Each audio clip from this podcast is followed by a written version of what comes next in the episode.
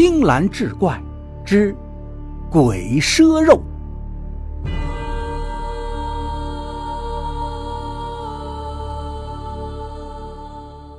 话说民国时期，内忧外患，人们的生活水平很差，尤其在医疗方面，只有极少数人才能享受到正规的医疗救助，绝大部分人甚至一辈子都没进过医院。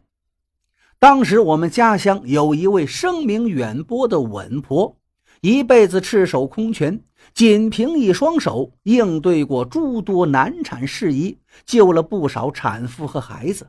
十里八乡，谁家的婆娘要生了，保准来请她接生。有这么一天，隔壁村的一户人家婆娘要生了，家里的汉子气喘吁吁，一路跑到我们村儿敲开稳婆家的门，扑通一声跪在地上，求稳婆救救他家的婆娘。稳婆忙问怎么回事那汉子说，家里的婆娘要生了，但是人却一直是昏迷不醒。一家人急得团团转，不知道该怎么办才好。稳婆让他别着急，赶紧带自己过去看看。那汉子带着稳婆一路七绕八绕回到家中。到家的时候，产妇依然没有苏醒。温婆看到产妇羊水已破，可是仍然昏迷不醒，这胎儿一时半会儿也出不来呀，就问那汉子。你家婆娘好端端的，是如何昏过去的？那汉子红着眼睛说：“这都怨我。今天晚上吃饭的时候，跟他拌了两句嘴，他生气了，嚷嚷着要回娘家。我本以为他是在说气话，可是没想到他真就赌气回去了。他怀着孩子，我不放心呢，就过去找他，结果发现他晕倒在后村一个坟头的边上，怎么叫也叫不醒。”稳婆听了半晌，才道：“这可难办了。产妇最忌讳去坟地呀、水库这类阴气较重的地方。你家婆娘八成是阴气入体，冲到东西了。”那汉子一听，立马就急了，惊慌失措道：“那这可怎么办呀？婶子，您一定要救救他们娘儿俩呀！”稳婆道：“你带我去你家婆娘晕倒的地方看看吧。”汉子连忙点头，提了盏灯，带着稳婆去了后村。汉子家后村是一片竹林，稳婆跟汉子果然在那竹林里见到了一座孤坟，看样子刚刚下葬没有多久，地上还有烧纸的灰烬。汉子说：“他家婆娘为了抄近道才从这儿走的，谁能想到竟摊上了这档子事儿？”稳婆在坟边看了看，发现没有立碑。于是问汉子：“你知道这里埋的是谁家的人吗？”汉子答道：“是我们村那个跛脚郎中的媳妇。”稳婆道：“这地方聚阴气，旁边呢又是一个死水库，隔老远都能闻到水库里的腐臭气息。那跛脚郎中怎么想的，把他媳妇给埋到这儿呢？”汉子叹口气道：“婶子呀，您不知道，这个女人也是个可怜人。”一个月前难产而死，一尸两命啊！村里人嫌晦气，不让她进祖坟，所以就给埋到这儿了。稳婆听后点了点头，那就错不了。难怪你家的媳妇会在这里晕倒。这个女人因难产而死，她心里有怨气呀。汉子问道：“她有怨气归她有怨气，跟我家的婆娘孩子有什么关系呀？”稳婆道。产妇越是到后期，身体越虚弱，忌讳也越多。你家婆娘已经被阴气入体，这阴气是冲着你婆娘肚子里的胎儿所去。还未出生的胎儿一旦沾上阴气，就成了我们所说的鬼胎了。汉子被稳婆的话吓到，赶紧道：“鬼胎？那我家婆娘……”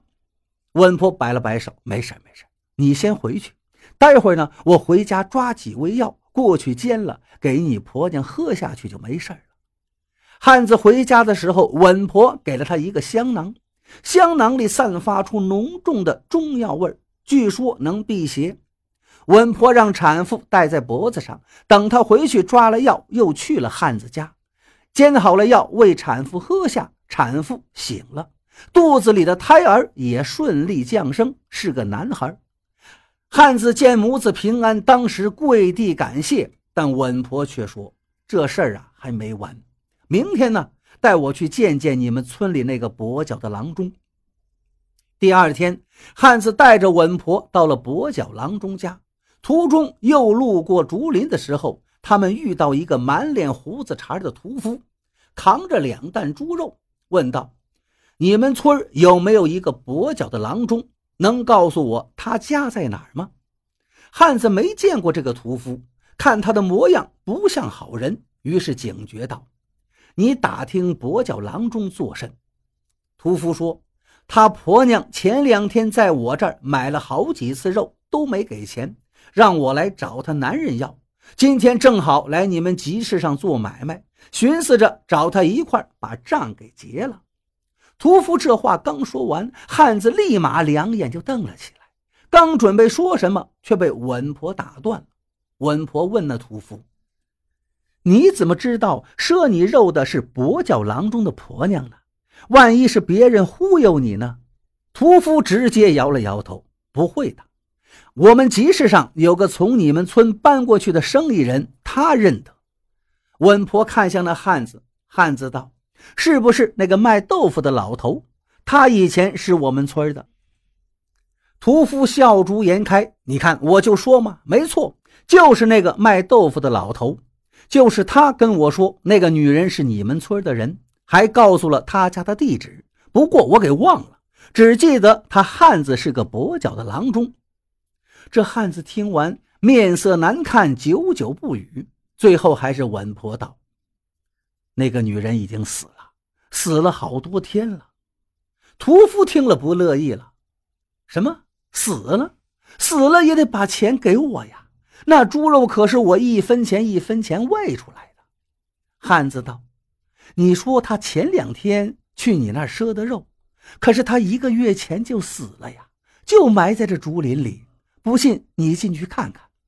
屠夫一听这话，脸色也变了。我真不骗人呀，他真的是前两天在我这赊的肉。卖豆腐的老头可以作证啊。稳婆道：“这样吧，我们正好要去跛脚郎中家，你呢跟我们一起去。有什么话咱们到了再说。”于是稳婆和汉子还有屠夫三个人一起去了跛脚郎中家里。跛脚郎中正在摆弄草药，见到有人来了，便迎了上去。汉子把他婆娘的事给跛脚郎中说了。跛脚郎中一边听是一边掉眼泪，骂自己对不起老婆孩子，痛恨自己无能。末了还不忘给这汉子道歉。汉子呢也是实在人，并没有提损失什么的，反而安慰跛脚郎中。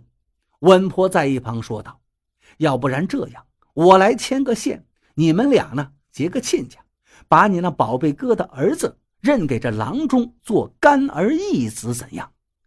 汉子虽然不知道稳婆为何要这样，但他知道他做事肯定有道理，当下便答应下来。这跛脚郎中老婆孩子都已经死了，本来对生活已经无望，突然听说对方愿意让自己给他的儿子当干爹，竟是满眼的泪光。屠夫在一旁说道：“你婆娘在我这儿赊了三次肉，第一次呢赊了一斤，说是要带回家给孩子补身子。豆腐老头说他是你的婆娘，我看他可怜，就赊给他。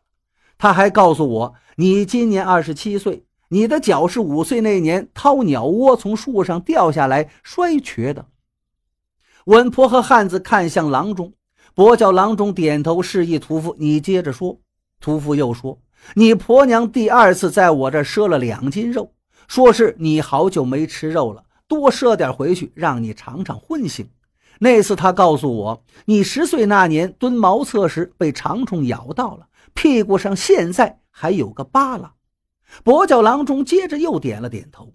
屠夫再次说道：“第三次，你婆娘赊了半斤肉，说是她自己奶水太少，想炖点汤补补奶水。”那次他说你家烟囱里有一块用稻草包着的金元宝，稳婆和汉子看了看跛脚郎中，跛脚郎中一个劲儿的摇头，表示自己不知道这事儿。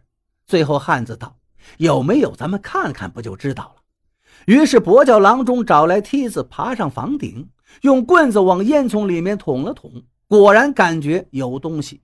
最后一使劲儿，把那东西捅了下去，掉进了锅里。众人来到厨房，把那东西外面的稻草解开，里面露出一块黑乎乎的玩意儿，摸起来软软和和。汉子道：“这不像是金元宝呀。”稳婆看了好一会儿，对跛脚郎中说：“你把它放到水里洗洗看。”跛脚郎中把那团黑乎乎的东西放进水缸里洗了一会儿，拿出来，在场的人一看都懵了，因为那是一块被熏黑的猪肉。这一下，众人也都明白了。跛脚郎中看着手里那块肉，是泪眼婆娑，喊着妻子的名字。